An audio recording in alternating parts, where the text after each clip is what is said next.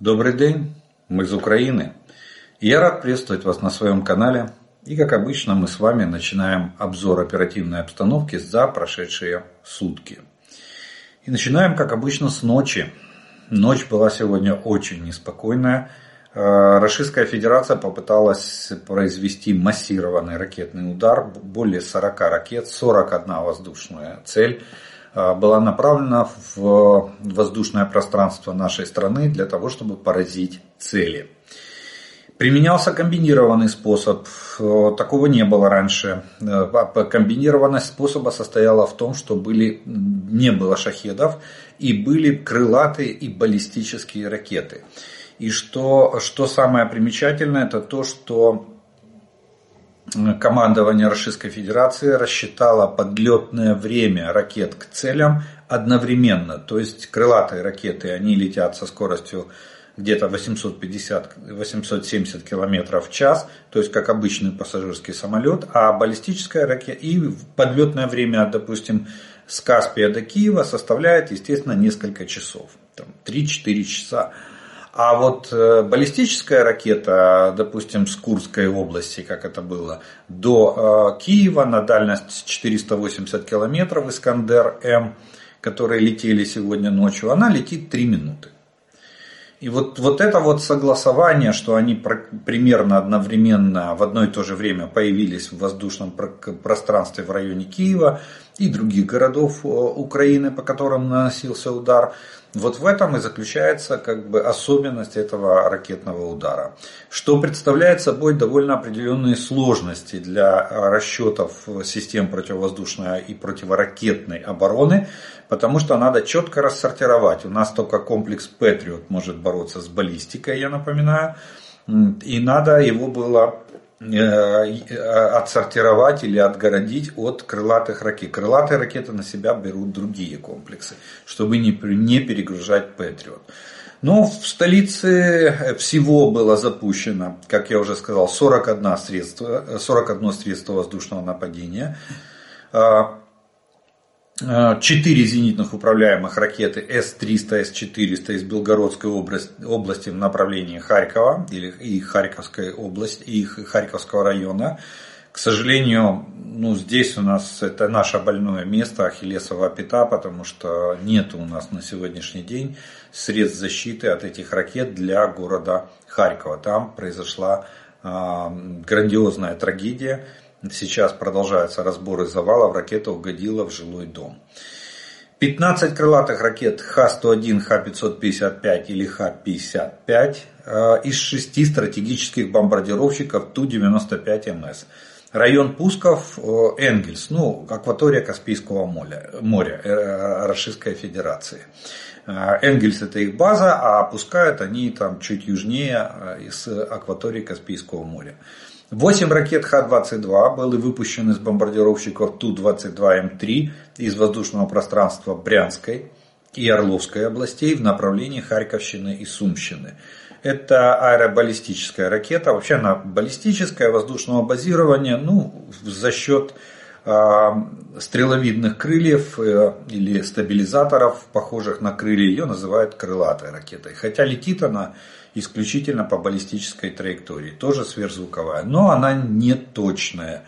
Э, точностью составляет плюс-минус 300 метров. И 12 баллистических ракет Искандер-М, район пусков э, Белгородская и Воронежская область. А также две управляемые авиационные ракеты Х-59 с двух самолетов Су-34, район пусков тоже Белгородская область Российской Федерации. В результате боевой работы силами и средствами воздушных сил во взаимодействии с ПВО сил обороны Украины уничтожено 15 крылатых ракет, то есть все крылатые ракеты уничтожены, типа Х-101, Х-555, Х-55, 5 баллистических ракет Искандер-М из, э, из 12, а, которые были запущены, и одна управляемая ракета Х-59 из двух, которые были запущены. Всего уничтожено 21 воздушная цель. В основном все цели в, в, районе, в районе Киева, но и по территории Украины, которые ракеты летели, Сумская Сумская область, Харьковская область. Ну вот, наверное, только в Харькове там практически все ракеты, к сожалению, величайшему сожалению, достигли цели. Есть также, есть также данные о том, что часть ракет не долетела до своих целей по причине их технической неисправности, то есть они не долетели, а упали. И есть часть ракет, э, мы более подробную статистику, я думаю, нам воздушные силы чуть позже представят. И есть часть ракет, которая была, э, была сбита с траектории или, или приземлена принудительно приземлена с помощью средств радиоэлектронной борьбы. Это в районе отдельных объектов нашей инфраструктуры, которая защищается баллистич... Э, рэбовскими комплексами на сегодняшний день. Это то, о чем мы с вами говорили в прошлый массированный ракетный удар. И по данным, по данным национальной полиции на данный момент 5 э, человек э, числятся погибшими, еще по меньшей мере 40 пострадавшими, ну уже на момент записи ролика 42 я видел последнюю цифру. А, к сожалению, это не окончательные цифры, потому что разбор завалов, как я уже сказал, продолжается не только в Харькове, но и в других а, городах, где есть, э, где есть обрушение конструкций, несущих конструкций жилых зданий и нежилых, где могли находиться люди. По результатам, по данным, точнее, национальной полиции, Киев – в результате ракетного удара в столице возникло несколько пожаров в Святошинском, Соломенском и Печерском районах. Один человек погиб, есть пострадавшие гражданские. Повреждены две многоэтажки, частное здание и автомобили. А, частные автомобили. Киевщина, Киевская область. Спасатели работают в Бучанском районе. Повреждены два многоэтажных дома, частный дом, хозяйственные постройки и автомобили. А, пострадали три человека. Днепропетровская область. В результате атаки по Павлограду один человек погиб, один травмирован. Еще раз повторю, данные могут быть уже э, измененные, потому что сводка, э, сводка национальной полиции меняется постоянно. Я вам даю ориентировочно на 17 часов. Харьков оккупанты попали в два многоэтажных дома. По предварительным данным, три человека погибло, еще около 30 пострадали. Сколько людей находится под завалами, сказать невозможно. Кстати, буквально несколько э, минут назад было сообщение о том, что в Харькове э, достали мужчину живой, э, с травмами, ну, живой, из-под завалов, вытащили спасатели. Он сказал, что и его жена и ребенок находятся там под завалами. Разбор завалов продолжается. Вот такая вот обстановка сегодняшнего утра очередного преступления расистской военщины на, а, на территории Украины. И э, возвращаемся к оперативной обстановке на линии фронта. Здесь ситуация по боевой интенсивности остается без изменений. Также за прошедшие сутки произошло 68 боевых столкновений. Всего враг нанес 3 ракетных 65 авиационных ударов и совершил 56 обстрелов из реактивных систем залпового огня. Причем огонь велся, как мы понимаем, не только по позициям наших войск и населенным пунктам, но и точнее по позициям наших войск, но и по населенным пунктам а, в непосредственной близости от линии фронта на всю глубину досягаемости огневых средств противника. В результате этих террористических атак, э, к сожалению, есть погибшие и раненые среди гражданского населения. Разрушения и повреждения получили как жилой фонд, так и другая гражданская инфраструктура. Авиационные удары э, российской авиации в основном пришлись на, по территории Харьковской, Луганской, Донецкой, Запорожской и Херсонской областей. А вот под артиллерийский огонь российских э, войск оккупационных попало более 140 населенных пунктов. И это Черниговская, Сумская, Харьковская, Луганская, Донецкая, Запорожская, Днепропетровская, Херсонская и Николаевская области. Далее пройдемся по зонам ответственности. В зоне ответственности оперативно-стратегической группы войск «Север» которая включает в себя Волынское и Полесское направление. Здесь оперативная обстановка без существенных изменений, она стабильна и контролируема. И Северское и Слобожанское направление, где противник сохраняет военное присутствие в приграничных районах вдоль нашей границы, пытается проводить активную диверсионную деятельность разведывательную на нашей территории с целью предотвращения э, э, переброски наших войск на другие угрожающие для врага направления. Также наращивает плотность минно-взрывных заграждений вдоль нашей государственной границы. В основном это производится в Белгородской области.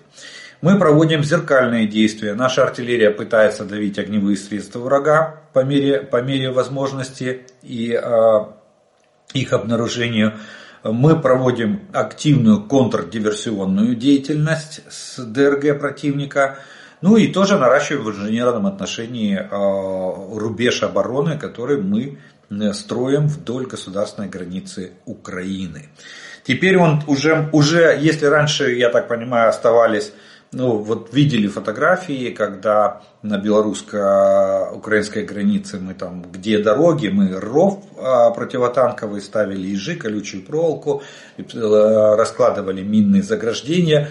Ну, теперь к этому еще добавится Сейчас э, правительство Украины вносит, постановление, вносит э, точнее, проект постановления а, отправила на согласование с Советом национальной безопасности и обороны Украины, по, в котором э, в этом постановлении говорится о, о запрещении каких-либо видов сообщений с Российской Федерацией на 50 лет. Это очень, очень своевременная, очень хорошая мера. То есть, э, как мы говорили с вами, Э, шестиметровый ров с крокодилами и такой же высоты бетонная стена с колючей проволокой. То есть можно теперь смело э, рушить путепроводы, где они есть на границе, разбирать железнодорожные колеи, полностью перекапывать какие-либо дороги, начиная от грунтовых, все это минировать, все это ставить в бетонных надолбы, строить рубеж обороны и э, закрывать границу надолго. Ну вот, думаю, как минимум на, но это минимум на 50 лет. Так что сейчас ждем одобрения СНБО этой постановы, проекта постановы, и дальше э, правительство должно ее э, это самое, про подпис... премьер-министр ее должен подписать и в, начать э, действовать согласно э, того текста, который, так, тех задач, которые я вам сейчас изложил. Далее у нас идет зона ответственности оперативно-стратегической группы войск Хортица. И это уже линия фронта у нас. И начинается она, эта зона ответственности с Купенского направления. Здесь активность врага продолжается в районе населенного пункта Синьковка. Вот. И враг четырежды пытался атаковать наши позиции. Все четыре атаки были отбиты. Э, противник, понеся потери, отошел на исходные рубежи. Э, к сожалению, мы констатируем, что враг закрепляется в районе Крахмального. То есть, э, ну, я так понимаю, стабилизационные мероприятия ограничились остановкой продвижения врага. Вопрос возвращения трассы или создания рубежа обороны по, по дороге, которая проходит в районе Крахмального, не стоит. Так что Пока мы констатируем, что враг закрепляется в районе, э, на тех рубежах, которые, то есть за э, трассой, с, нашей стороны, э, за трассой они, они создают рубеж, рубеж обороны. Также, также, кроме Синьковки, еще активные штурмовые действия враг пытался проводить в районе Нововодянова и Тернов. Эм, безуспешно, линия фронта там без изменений, все попытки врага штурмовать наши позиции были отбиты нашими войсками. Далее у нас Лиманское направление. Здесь украинские воины отразили атаку захватчиков возле, возле населенного пункта э, Макеевки, Белогоровки и в районе Серебрянского лесничества. А, всего противник предпринял 5 э, попыток штурмовать наши позиции, то есть 5 атак было зафиксировано вблизи этих населенных пунктов. А, самое тяжелое положение сейчас в Серебрянском лесничестве. Тут последние дни очень тяжело. Э, и тут ситуация, враг очень сильно пытается, пытается атаковать наши позиции, очень сильно напирает, и поэтому ситуация там немного, с линии фронта немного плавающая. Она такая, как, как мы ее называем, тени толкай. Что-то мы потеряли из позиции на, в Серебрянском лесничестве, но что-то мы и отбили из позиции в Серебрянском лесничестве. Изменений на карте пока мы не видим. А, а, но а, почему? Потому что ситуация динамичная, и когда она более-менее стабилизируется, тогда я думаю, что команда Deep State внесет изменения, и мы увидим эти изменения на карте, в графическом исполнении. Пока мы констатируем, что на Лиманском направлении линия фронта без изменений.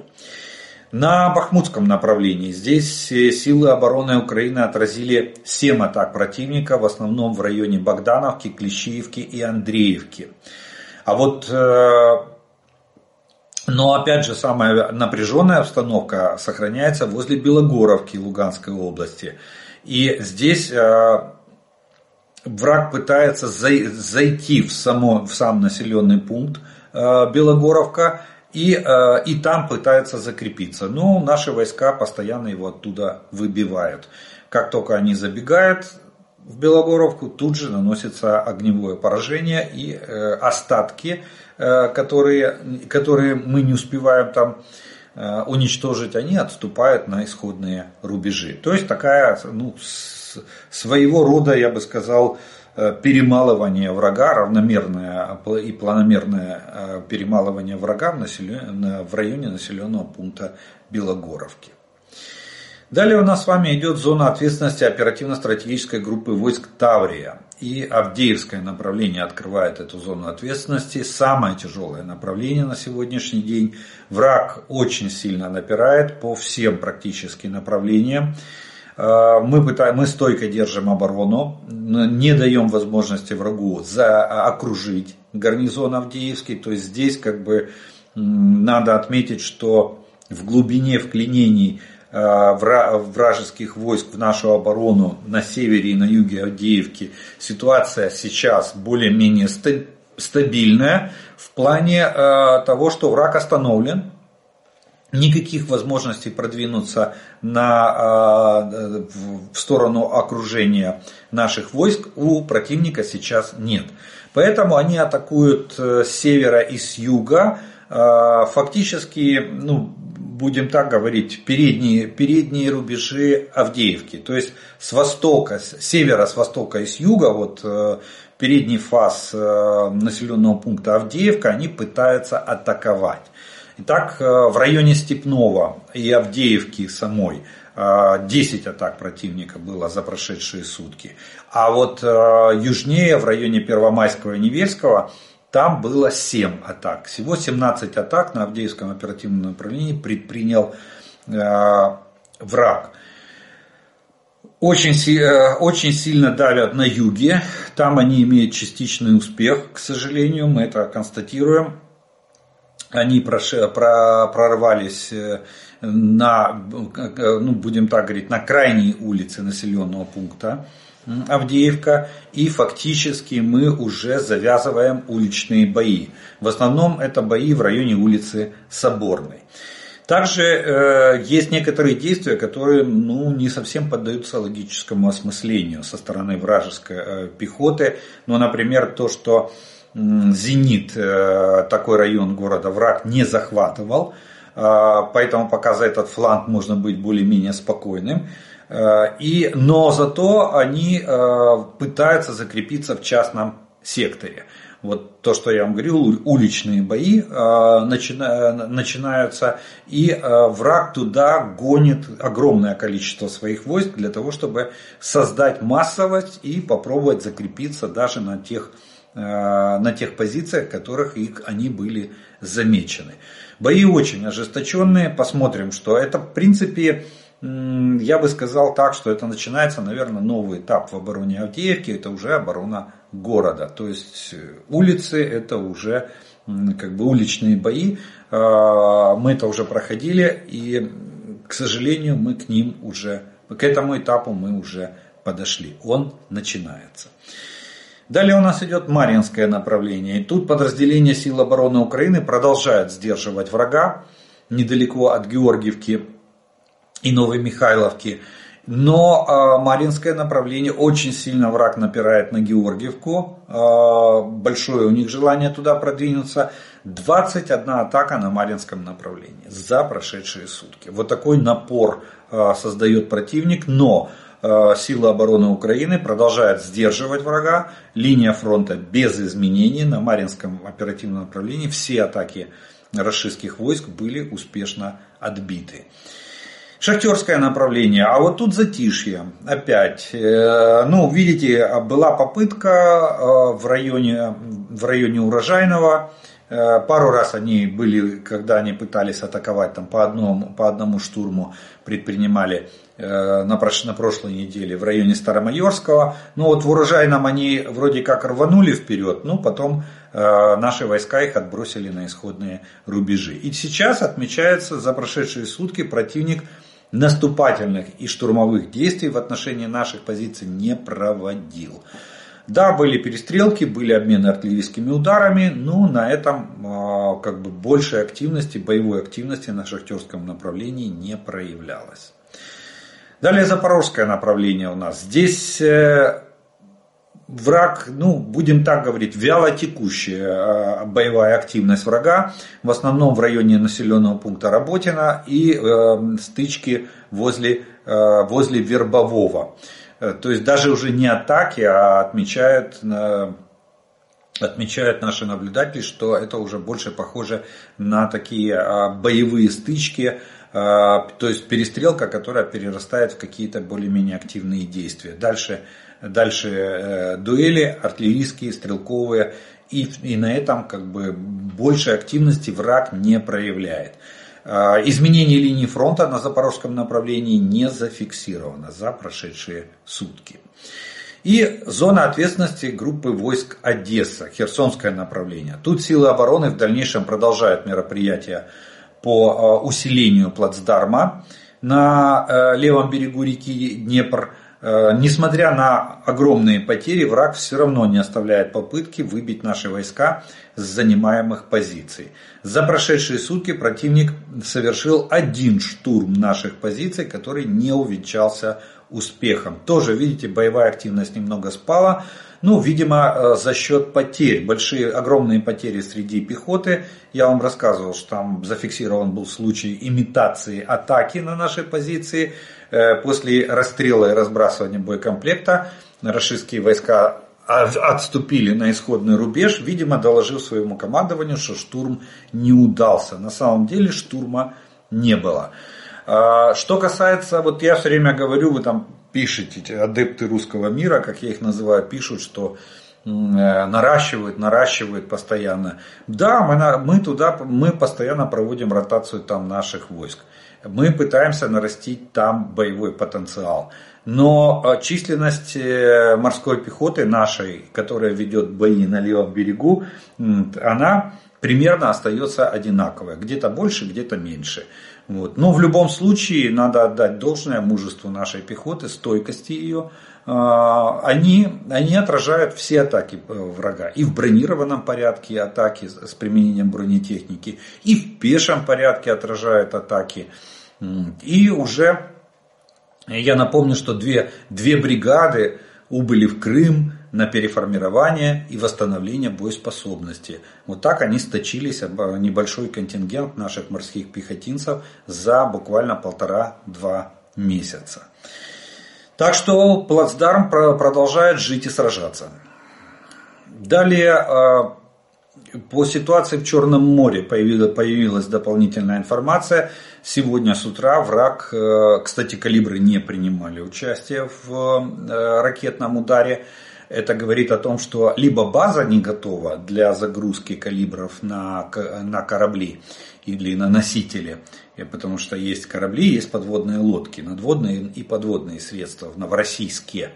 Потому что с Севастополя они точно уехали. Там уже э, базы хранения, обслуживания и, заряжа, и загрузки ракет нету. Видно, либо база не готова, не развернута, либо что-то, может ракет э, ракет не хватает, ждут, когда сделают. Потому что мы второй раз наблюдаем в ходе ракетных ударов по нашей территории, что ракеты прямо с конвейера. В, э, по-моему, 2 января обстреле э, принимала участие ракета, которая сошла с конвейера, Х-101, которая сошла с конвейера в четвертом квартале 2023 года. Сегодня то же самое.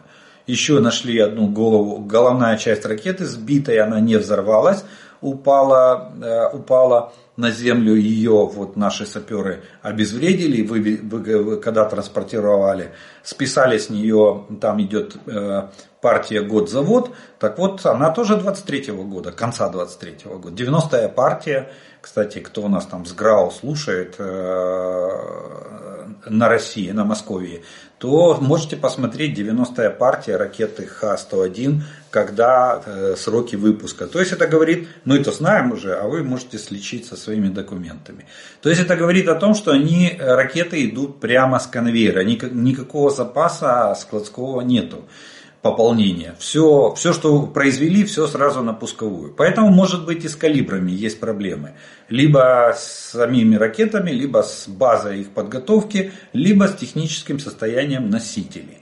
Но тем не менее мы все равно отслеживаем, очень четко отслеживаем эту обстановку. И на сегодняшний день, на сегодняшнее утро количество носителей ракет «Калибр» в Черном море увеличилось до трех. Если вчера их было два надводных корабля, и, и залп, общий залп мог составить 16 ракет э, типа э, «Калибр», то сегодня их стало три. К этим двум кораблям добавилась еще подводная лодка. И общий залп «Калибров» может составить до 20 ракет. Об этом сообщает наша разведка.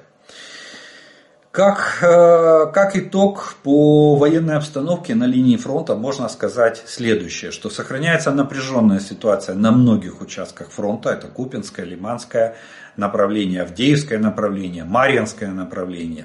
Главное внимание сейчас южной окраине Авдеевки, вот то, что я говорил, там, где завязываются уличные бои. В некоторой степени эту зону можно назвать таким бермудским треугольником, Такое определение дает команда Deep State. А, вот этому участку фронта.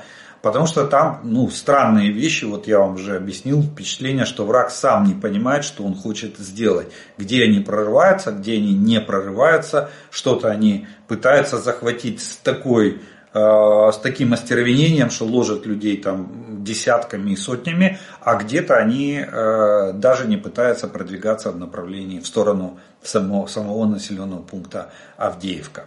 Ну, посмотрим. То есть там сейчас начинается, на мой взгляд, новый этап. Это э, этап уличных боев на окраинах населенного пункта Авдеевки. Кстати, насколько я понимаю, сам укрепрайон находится именно в населенном который создавался годами и который представляет собой такую, я бы сказал, крепость, а, построенную за 8 лет э, под приграничное, приграничного существования населенного пункта Авдеевка. Так что, я так понимаю, главные бои за Авдеевку еще еще впереди.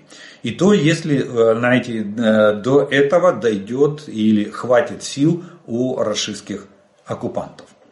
Потому что, ну, не резиновая же армия рашистская, как бы, это, как бы они ни хотели. Может, людей у них там и вагоны, маленькая тележка, но вот с техникой уже есть определенные проблемы. Далее, в течение суток авиация сил обороны нанесла удары по восьми районам сосредоточения личного состава, вооружения и военной техники врага. Также силами и средствами противовоздушной обороны Украины уничтожена одна управляемая авиационная ракета типа Х-59.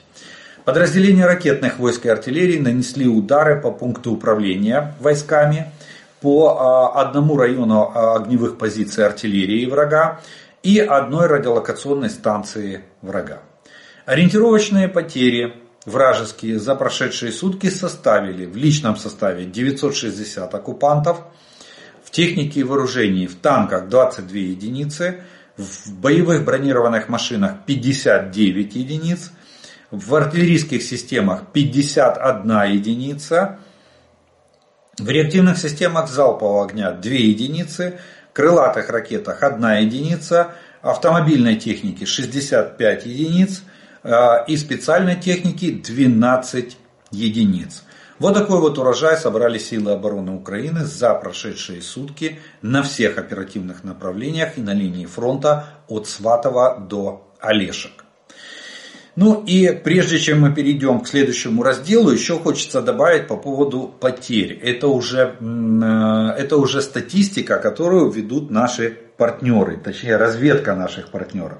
Все же сидят и считают, сколько подбито, сколько убито.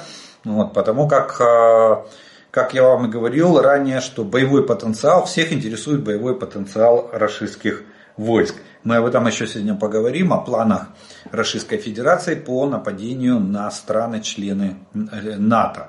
А, очень интересный план опубликован, и я скажу, что вероятность такого нападения вполне реальна. Так вот, разведка Великобритании на сегодняшний день, за последние две недели, вот они подвели статистику, войска Российской Федерации усилили атаки с бронетехникой, но их потери выросли. Ну понятно, чем больше они атакуют на броне, тем больше потери в той же бронетехнике.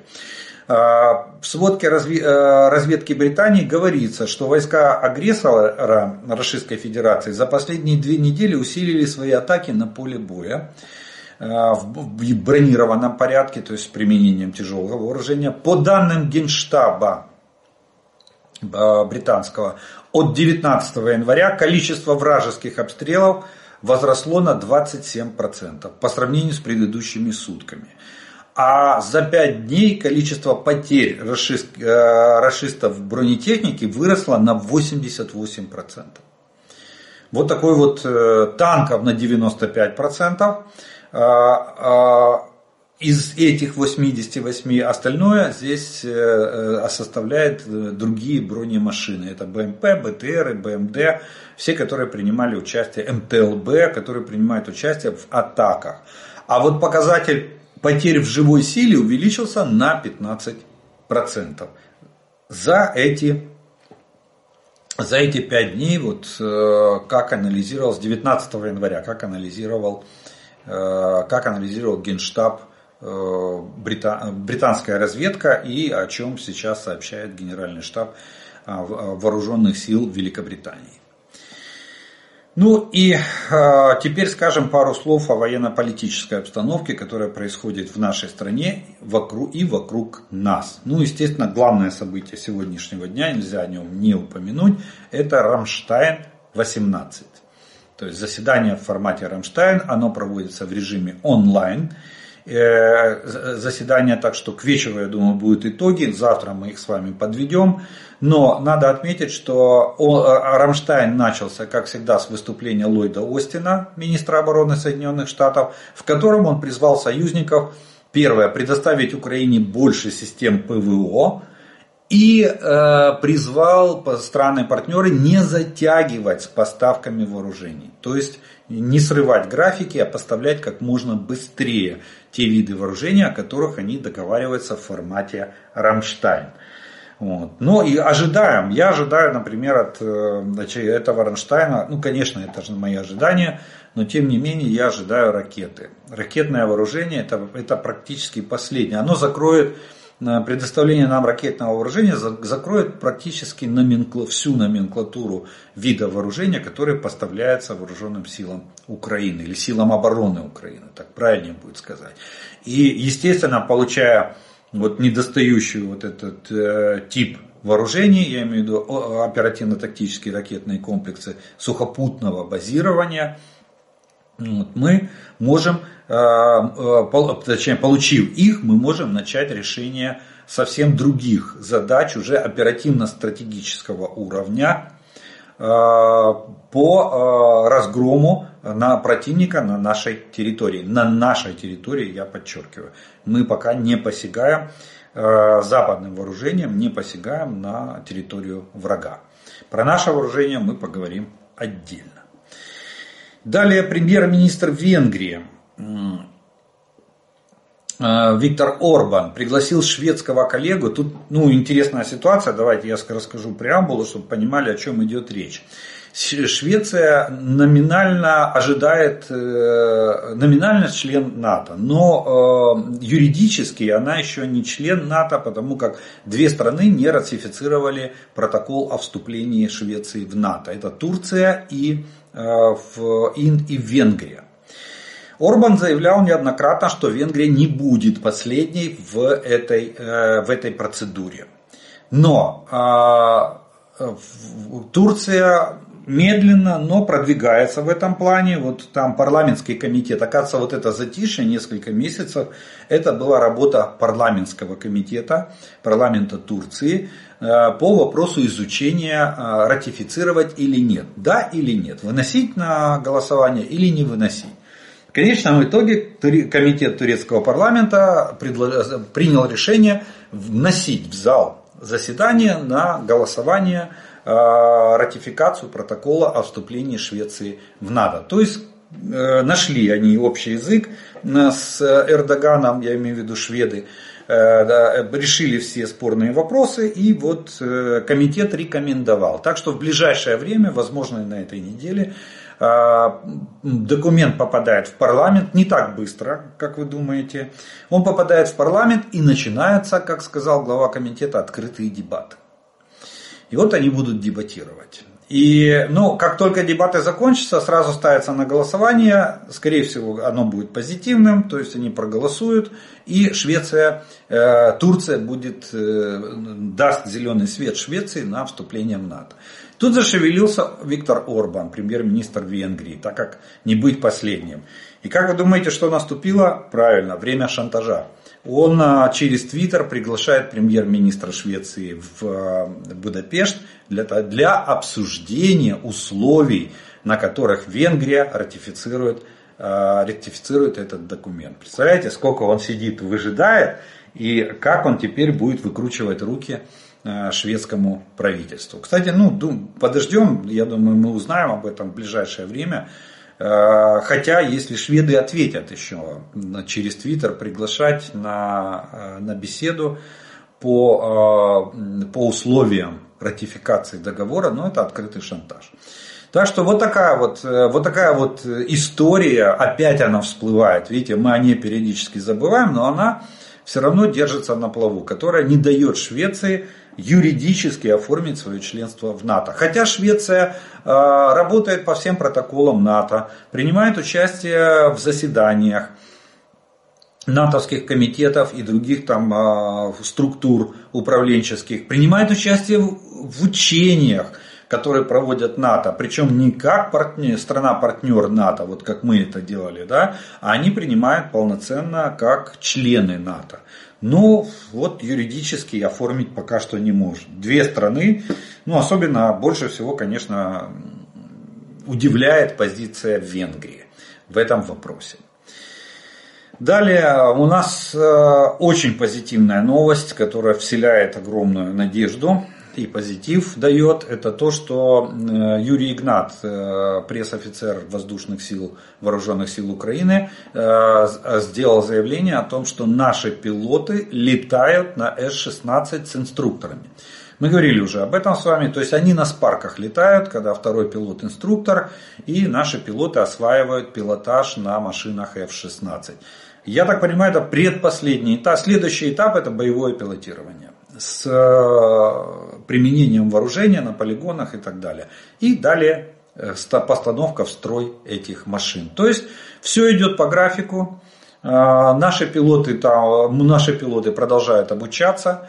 Это уже официально. Так что, ну, я думаю, что в ближайшем времени можно вешать календарь и отмечать дни до появления F-16 в нашем небе в Украине и вступления их в бой на нашей стороне для завоевания господства в воздухе над российской авиацией. Осталось совсем чуть-чуть.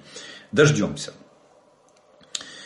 А, НАТО а, заключила, Йенс э, Столтенберг сделал заявление после заседания, заседаний, вот в том числе и комиссии Украина-НАТО, он сделал заявление о том, что НАТО заключила контракты на закупку артиллерийских снарядов на сумму Внимание, 1 миллиард 200 миллионов долларов США. На эти деньги будут закуплены сотни тысяч снарядов калибра 155 миллиметров. И эти, как он сказал, эти снаряды важны для, для борьбы с Российской Федерацией. То есть НАТО уже окончательно стало на военные рельсы, окончательно они осознали то, что главная военная угроза на сегодняшний день исходит исключительно из Российской Федерации. Поэтому э, увеличение производства снарядов необходимо, если мы хотим продолжать поддерживать Украину, сказал Йенс Столтенберг. Ну, кстати, опять же, Тут э, многие сейчас я слышу, что говорят, НАТО начнет нам передавать боеприпасы, э, ура, и, и ну, напрямую нет. Напрямую нет. Как будет выглядеть механизм, скорее всего. Э, смотрите, в каждой стране есть компонент вооруженных сил, который э, относится к войскам НАТО. Он имеет технику вооружения, естественно, он имеет складские запасы, в том числе и боеприпасов. Так вот, э, НАТО, закупая снаряды на вот этот миллиард двести миллионов, они будут накапливать эти боеприпасы на своих складах, а те боеприпасы, которые числятся за НАТО, за как блоком военным, на, на, на национальных складах, видимо, перейдут под юрисдикцию, вернутся под юрисдикцию э, Министерства обороны или, или Генеральных штабов этих стран. И вот тут они могут быть страны-партнеры, как обычно в формате Рамштайн, могут спокойно передать нам эти боеприпасы. Скорее всего, механизм будет выглядеть так.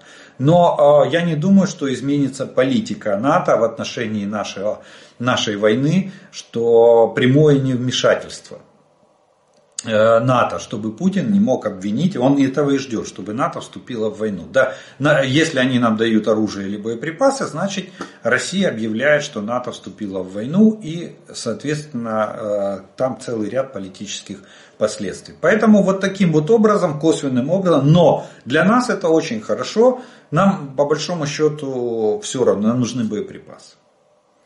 Как нам их передадут, неважно. Вот когда их нам передадут, вот это очень важно для нас.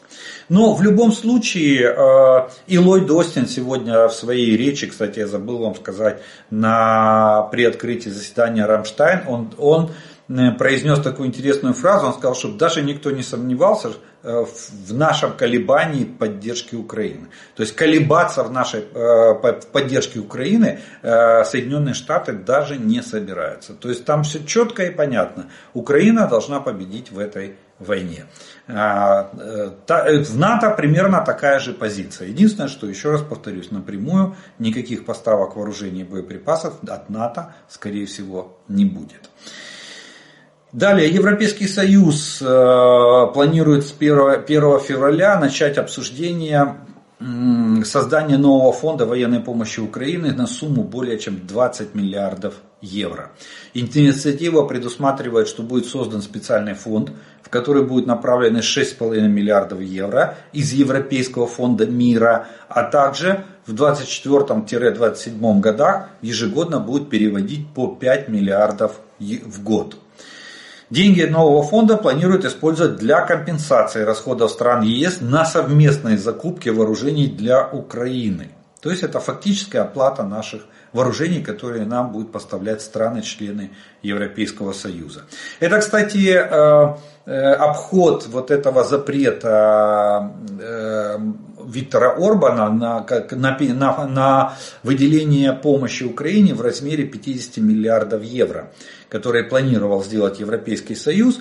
И, кстати, Орбан уже, уже не против э, выделения нам этих денег. Единственное, он там новый придумал э, пугалку, точнее не пугалку, новый вид шантажа для Европейского Союза. Он сказал, что они, Венгрия не будет против этого фонда, но фонд должен каждый год согласовывать выделение денег с Венгрией. Вот такая вот страна, просто перец большой, который объехать, не обойти, не объехать. Вот. Ну, посмотрим. Видите, есть конкретное предложение по созданию конкретного фонда. Сумма фонда может меняться, причем как, это не проблема. Вот. Но если будет принято решение 1 февраля создать этот фонд, то в принципе деньги поступят на счета довольно быстро. Вот. На саммите 1 февраля, который запланирован, э, будет Э, будет рассмотрено это, это предложение по созданию фонда. Вот. Ну, Э, по, про документ, э, точнее про постанову, проект постановы Кабинета министров Украины а, а, по запрету на 50 лет любого транспортного сообщения с РФ, это, а, значит, э, я вам уже частично рассказал, я скажу более конкретно, скажу, что же предусмотрено этим документом. Так вот, этим документом предусмотрено запрет въезда в Украину автотранспорта, зарегистрированного на территории РФ, то есть на, на российской регистрации никаких машин. Запрет на, во всех таможенных режимах железнодорожного для э, лиц, связанных с РФ, лиц, связанных с РФ, то есть никаких партнеров, э, тут э, совладельцев с российскими компаниями, с российским бизнесом ни, на территории Украины не будет. Им въезд в нашу страну будет запрещен. Вот. Ну и запрет на э, плавание во внутренних водах Украины и захождение в морские порты Украины судов под флагом РФИ или чьим владельцем являются резиденты э, Российской Федерации или суда, которые осуществляли захождение в порты на неподконтрольной территории Украины. То есть мы же знаем всех, кто посещал э, наши порты во время оккупации российских войск, вот они попадают сразу автоматически попадают в черный список минимум на 50 лет. Вот такой вот проект постановы. Сейчас СНБО должно его одобрить, и после чего она вступит, будет подписана э, нашим правительством и вступит в силу.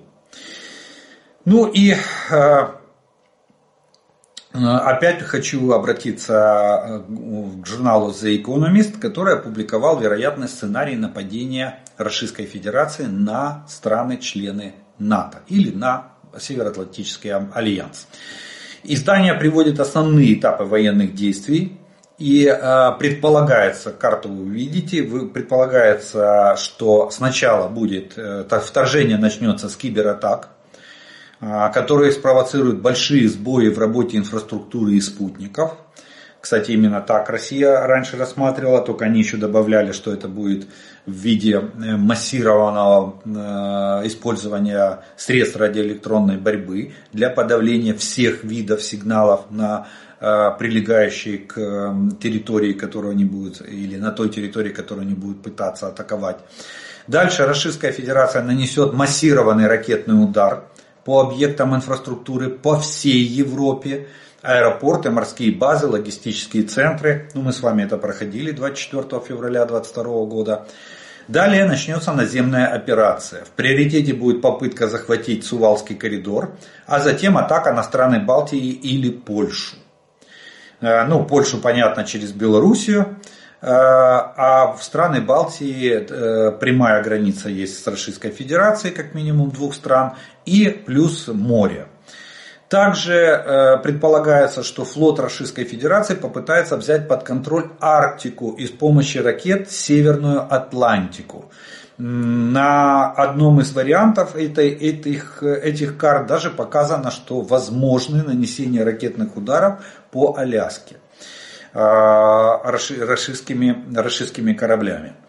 После этого Москва возьмет паузу для оценки готовности НАТО защищать восточных членов.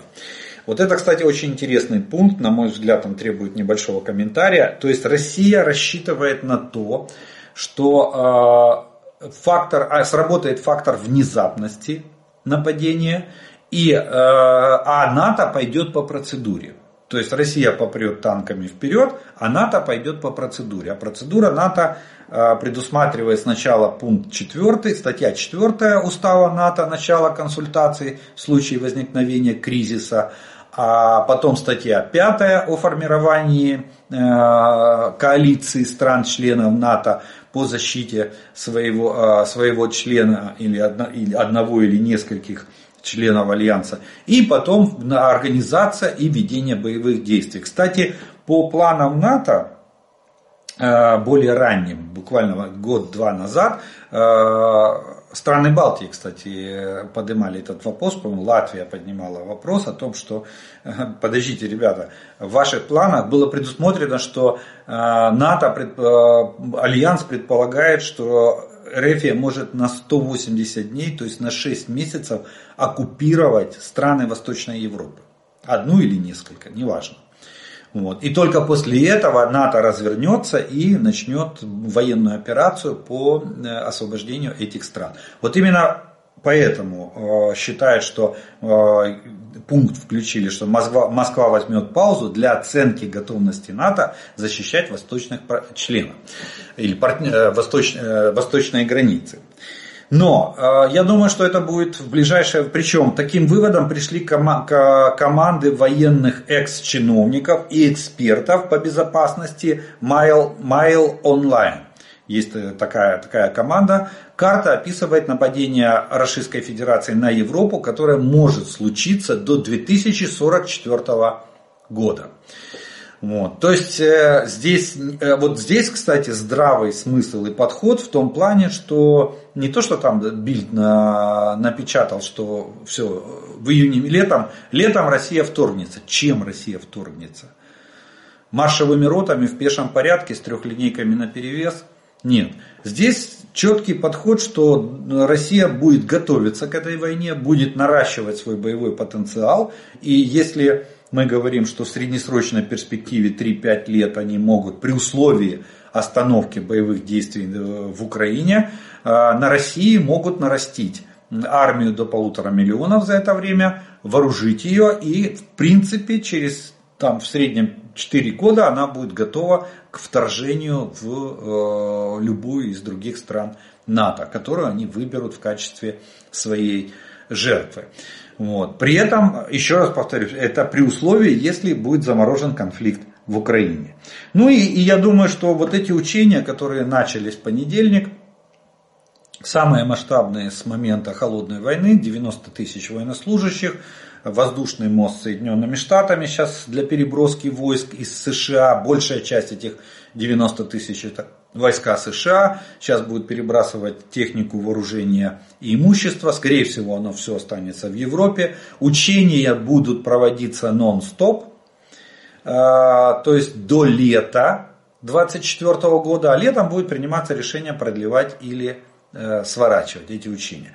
И вот тут я думаю, что скорее всего, создавая новую группировку на восточных границах НАТО и проводя вот эти учения, они будут отрабатывать вопросы о том, что все вот эти консультации и э, согласование группировки войск для отражения, вероятного на отражение Российской Федерации будут проведены в ходе таких учений. То есть будут заложены планы, э, когда никто ни, ни с кем не будет консультироваться, когда просто по условному сигналу войска приводятся в боевую готовность и выдвигаются в оперативные районы. Формируют, э, поступают в распоряжение органов управления военных, сформированных на этот момент, в ходе приведения в высшей степени боевой готовности и приступает, сразу же приступает к отражению вооруженного вторжения. Я думаю, именно такое, это было бы логично. Скорее всего, НАТО к этому и придет. Как говорят, э, у Соединенных Штатов есть традиция испробовать все варианты и в конце концов э, сделать кучу ошибок, набить кучу шишек, а потом в конце концов прийти к наиболее оптимальному из этих вариантов и принять его за основу. Вот они это делают заранее заблаговременно. Ну что ж, на этом мы с вами военный военно-политический блок э, закончим. Э, у нас, я как обычно по традиции сделаю паузу, вас как обычно по традиции приглашаю тех, кто не подписан, подписаться на мой канал. Те, кто смотрит это видео, пожалуйста, поставьте ему лайк. Тогда его смогут увидеть как можно больше людей. И через некоторое время мы с вами продолжим.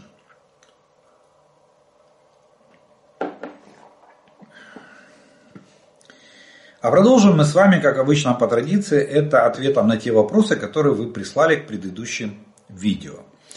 И первый вопрос сегодняшнего дня прозвучит следующий. Добрий день. Скажіть, будь ласка, солдати за свої власні кошти купляють камери GoPro, чи їм видають в підрозділах? Майже в кожного десятого на шоломі є камера. Дякую.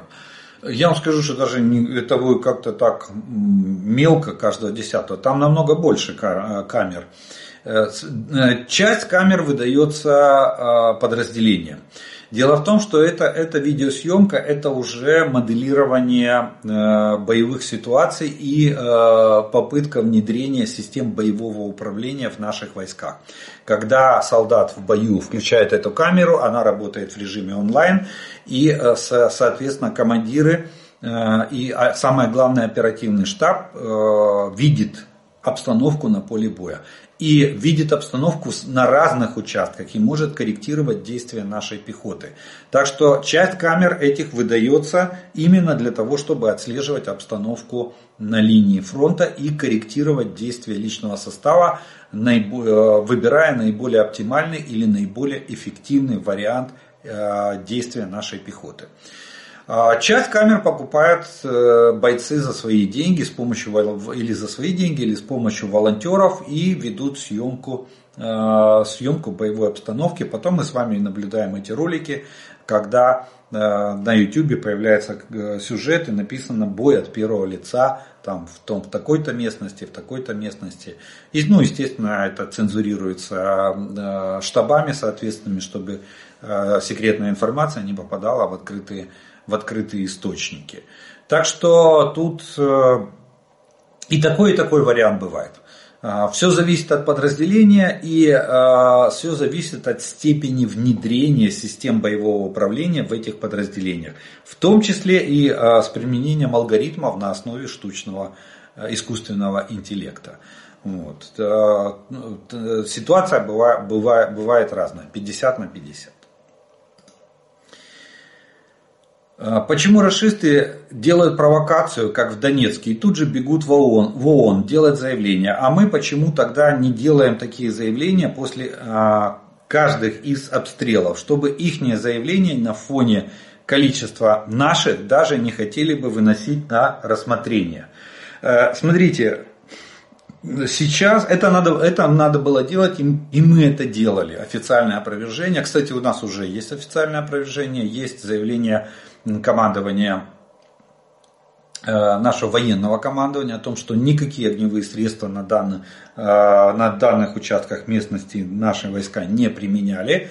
Естественно, наш МИД реагирует, естественно, наш представитель в ООН реагирует и делает такое заявление. Но на сегодняшний день есть огромное понимание э, стран Запада о том, кто делает такие провокации и с какой целью делает такие провокации провокации. Посмотрите, что, ну вот, как вы думаете, как воспринимает тот же представитель США, Великобритании, Франции, которые являются тоже постоянными членами Совбеза ООН. И э, как они воспринимают информацию, которую ту, ту пургу, по-другому нельзя назвать, которую Лавров несет с трибуны Совбеза, о том, что Россия всегда была готова открыто к переговорам, и что э, народ Украины, оказывается, не настроен против России и, и очень хочет дружить, но вот киевский режим э, не, дает, не дает украинскому народу э, обняться, обняться с Россией, прослезиться и обняться, как, как, как брат с братом. Понимаете? То есть, ну, это, это уже абсурд, который, который понятен, по-моему, даже даже на самых, в самых отдаленных уголках нашей планеты. Поэтому не стоит ломать копья. Понятно, что они хотят нас дегуманизировать де, и, и дискриминировать в глазах западных стран э, с главной целью, чтобы нам прекратили поставки вооружений. Они не могут с нами ничего сделать, они, у них трещит войско по швам. Да, они еще атакуют на некоторых оперативных направлениях, но войско трещит. Долго они такого натиска не выдержат. Я даже думаю, что они э, такой натиск вряд ли дотянут до э, президентских выборов. И именно поэтому а, Россия идет на такие крайне жестокие меры, совершая такие гигантские военные преступления, обстрелов э, гражданских э, людей на подконтрольных им территориях, где никто не может это проверить или подтвердить. Вот. Э, кстати, хотя по любой эксперт, если туда допустят независимых экспертов, я думаю, этого не будет. Или будут привлечены, допустим, расистские офицеры из состава ОБСЕ, которые напишут то, что надо написать, а не то, что есть на самом деле. Так вот, любой разрыв снаряда на земле четко показывает, откуда прилетел снаряд. По разлету осколков. Это абсолютно элементарно определить. С минометами чуть сложнее, и то мина не, не, не под 90 градусов падает на землю, она имеет уклон. Естественно, э, осколки распространяются в соответствии с наклоном траектории мины на конечном участке ее. Вот. Это, это не проблема определить. И, да, и местные четко тоже понимают, уже даже в пабликах местных, э, в соцсетях писали, что от, что, откуда прилетели и, э, кто, и кто реально стрелял. Поэтому главная задача РФ попытаться убедить. Если год назад, даже год назад, это было, для нас это была огромная проблема, и мы действительно поднимали, э, поднимали во всех средствах массовой информации, и в дипломатических каналах, и политических каналах мы э, оправдывались, объясняли, то сегодня, э, в принципе, э, оправдания и объяснения, они уже в таком объеме не нужны, потому что все понимают, кто есть кто. Кто такая Российская Федерация, кто, кто фашисты, кто э, нацисты на сегодняшний день. Вот, что Третий Рейх переместился в Москву, в Кремль и, и фашистующая Россия, русский фашизм, недаром есть уже политическая формулировка, это официальная формулировка, расизм, русский фаши, российский фашизм. Вот, э, так что тут все понятно, и э, нам надо, надо сосредоточиться на других вопросах сегодня, более важных. Когда, когда вы говорите э, район сосредоточения личного состава, сколько приблизительно это человек? Тут это может быть абсолютно разный район. Это может быть район сосредоточения роты, а может быть район сосредоточения полка или бригады. Э, к сожалению, э, Генеральный штаб Вооруженных сил Украины не дает детализации районов сосредоточения личного состава и войск противника, в, по которым наносится огневое поражение. Поэтому э, мы э, просто констатируем факт, что это район сосредоточения. Там, еще раз повторюсь, может быть рота, а может быть батальон, а может быть полк или бригада. Но по нему наносится огневое поражение. Вот. Э, детализации, к сожалению, к сожалению, на сегодняшний день нету. Сказать там, с какой-то долей вероятности, какой это именно район, очень, э, очень тяжело. Ну, как правило, начинается с роты. Вот так скажу, что рота э, это уже объект для поражения той же авиации или той же артиллерии. Потому что ну, взвод очень тяжело, во-первых, вычислить, и там довольно малое количество личного состава, плотность будет очень низкая. Эффективность на таких огневых налетов тоже очень низкая. А вот начиная от роты и более, да, так, такие районы Э, такие районы могут быть и, а, а, точнее определяться нашей разведкой, и по ним может наноситься э, может наноситься огневое поражение, как артиллерии, так и авиации.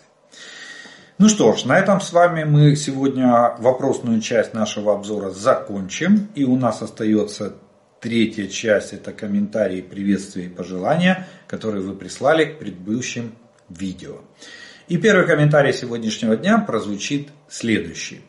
Взрывы в Усть-Луге подтверждают, что система ПВО РФ э, превращается в лузера. А ведь таких незащищенных стратегических объектов в Российской Федерации немало. Всем приготовиться.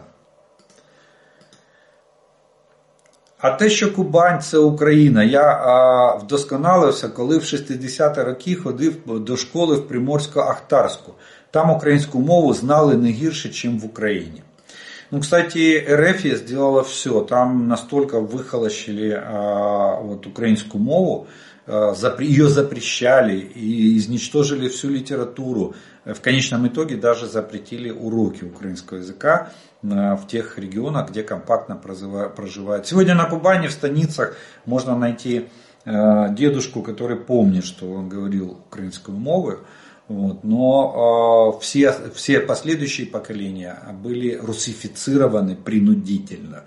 Кстати, именно, наверное, именно поэтому мы наконец-то вспомнили о наших нашей национальной культуре и о правах народов на самоопределение согласно хартии международной. И вот этот указ президента э, состоялся в плане того, что надо возрождать культуру, украинскую культуру на, в местах компактного проживания э, украинцев. Дякуємо Збройним силам України. Так просто і лаконічно. Литва, э, Литва Каунас с Украиной. Днепро с Украиной и Израилем. Не забывают. С начала боев за Авдеевку орки потеряли в 12 раз больше техники, чем вооруженные силы Украины. Это Осент э, Эршнайдер. Речь идет о 531 единице э, э, фашистской техники, расистской техники против 43 единиц э, украинской техники. Эти отношения безумны и свидетельствуют о своей несостоятельности военного руководства нищей России, написал вот этот исследователь Осинд. Третью неделю начальник генштаба а, вооруженных сил РФ генерал Герасимов отсутствует на своем рабочем месте в Национальном центре управления обороной Российской Федерации. Причины нам неизвестны. Ну, кстати, да, после там инцидента в Крыму, да, Герасимов пропал. Э, помните, мы э, с вами ставили вопросы, где же Герасимов, куда же он делся после, э, после удара, ракетного удара по командному центру в Крыму. И действительно его до сих пор никто нигде не видел. А теперь потрібно попідривати депо та електровози з тепловозами, паралізувати усю дорогу Е, залізну дорогу, особливо із сторони Кореї и Китаю. Ну, это далеко и проблема. Это вопросы к службе безопасности. Вот они у нас любят там прогуляться по Байкало-Амурской магистрали, чертов мост подорвать и туннель самый длинный подорвать. Так что это к ним. Надеюсь, они нас услышат. Теперь уже ничего невозможно откатить назад и поправить. Россия сама себя назначила на роль главного врага человечества и в этой роли утверждена. На наших глазах стремительно разворачивается самоубийство целой цивилизации и остается только молиться, чтобы она не, не утащила за собой всю планету в ядерном огне. Да, такая риск всегда есть. Калининград, родина великого немецкого философа Канта, и город этот э, отойдет, скорее всего, Германии когда-нибудь, и опять будет называться Кёнигсберг. Удивительное дело, Рашка, в которой миллионы граждан ходят, э, ходят в ведра и просто выливают результаты своей жизнедеятельности на улицу, претендует на какое-то уважение. Привет из Майами, слава Украине, the, uh, the show overcome. Да, и помощь Украине будет выделена нашим Конгрессом уже на этой неделе. Ну, ваши слова, да Богу в уши. Ждем и надеемся. С праздником вас, украинцы! Скорейшей победы! Соболезнования близким погибшим в Донецке. Перед тем, как Лавров собирается лететь в ООН, нужно, что, нужно было показать террор украинцев. А, ему нужен был фейк. Вот и придумали звери. Слава вооруженным силам Украины и народу Украины. Я, Яша, сын Азербайджан. Польшей нужно договариваться по зерну, даже пусть в ущерб себе, но при этом можно вернуть и получить доверие польского общества. Не думайте, что это касается только уровня правительства. Поляки поддерживают своих граждан вне зависимости от того, имеют они прямое отношение к фермерам или перевозчикам. И на фоне происходящего отношение к Украине и украинцам меняется на недоброжелательное. Ну, надеюсь, что с Туском мы найдем общий язык. Делаем вам, а, желаем вам перемоги, слава Збройним силам України, з великим днем, дорогі українці. Слава Україні, Єлена Ізраїль. На Камчатке врач больницы а, Валичинска в ходе беседы с коллегами рассказала, что в Украине страдают ее внуки.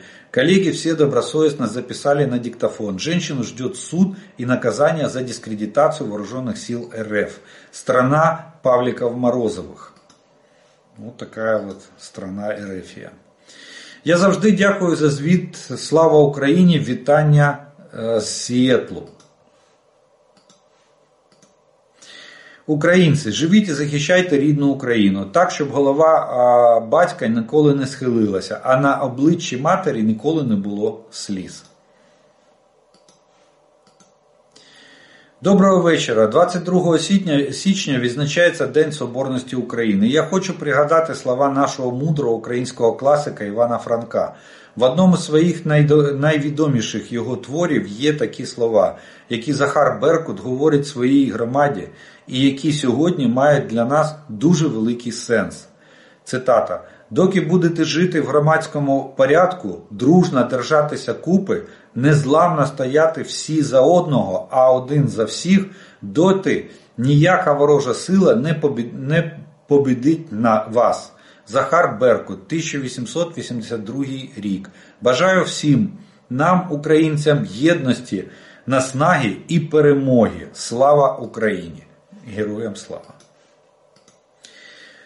Привет из Германии! Слава Украине! Дорогие украинцы, вам помогает не только весь цивилизованный мир, но и даже сам Бог. Но основная, основная ваша сила – это смелость украинцев, патриотизм и любовь к родине. Удачи вам, братцы! Ну что ж, вот на такой оптимистической ноте мы сегодня с вами закончим обзор оперативной обстановки за прошедшие сутки.